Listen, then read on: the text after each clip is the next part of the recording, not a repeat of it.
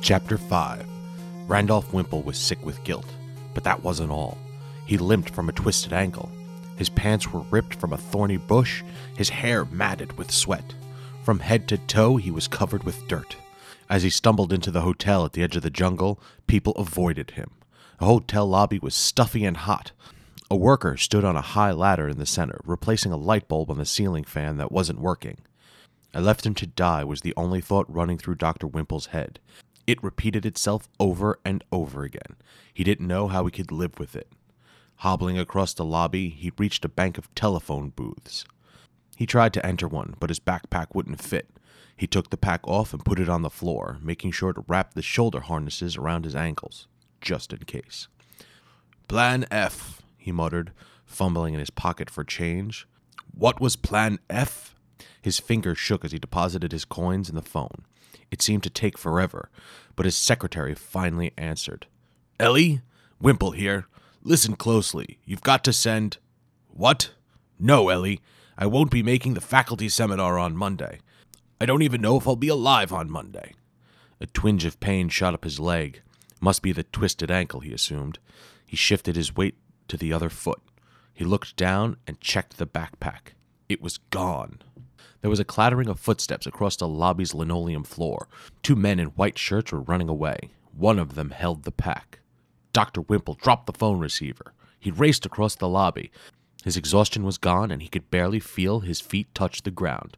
It took about five steps for his ankle to give out. Yeah!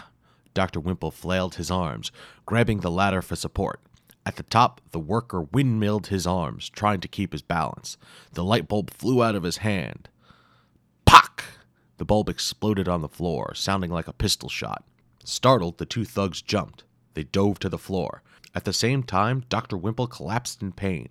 He landed in a heap, his outstretched arms inches from the backpack. The thugs lunged. Dr. Wimple grabbed. Give me that, Dr. Wimple said, desperately clinging to the pack.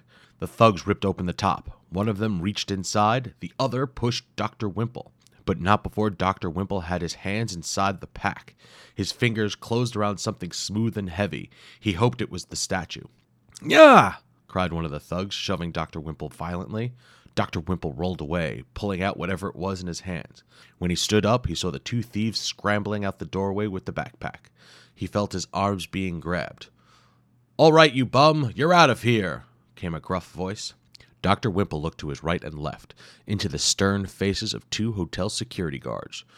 Pardon me, senors, he said, but you have the wrong man. That was all he could say before they tossed him out the front door. He cried out in excruciating pain as he landed on the well trampled dirt out front. When the first wave of pain settled down, he looked to his hand. He was gripping it so tight that his knuckles were white, as white as the object he was holding the light statue. It had been the worst day of Dr. Wimple's life. He had abandoned his colleague, broken his ankle, been humiliated by hotel guards, and allowed two common criminals to steal one of the most valuable relics known to man. But he had one small satisfaction the two statues were separate. They could never end up in the temple together. Not that he really believed the ancient inscription, but you never know.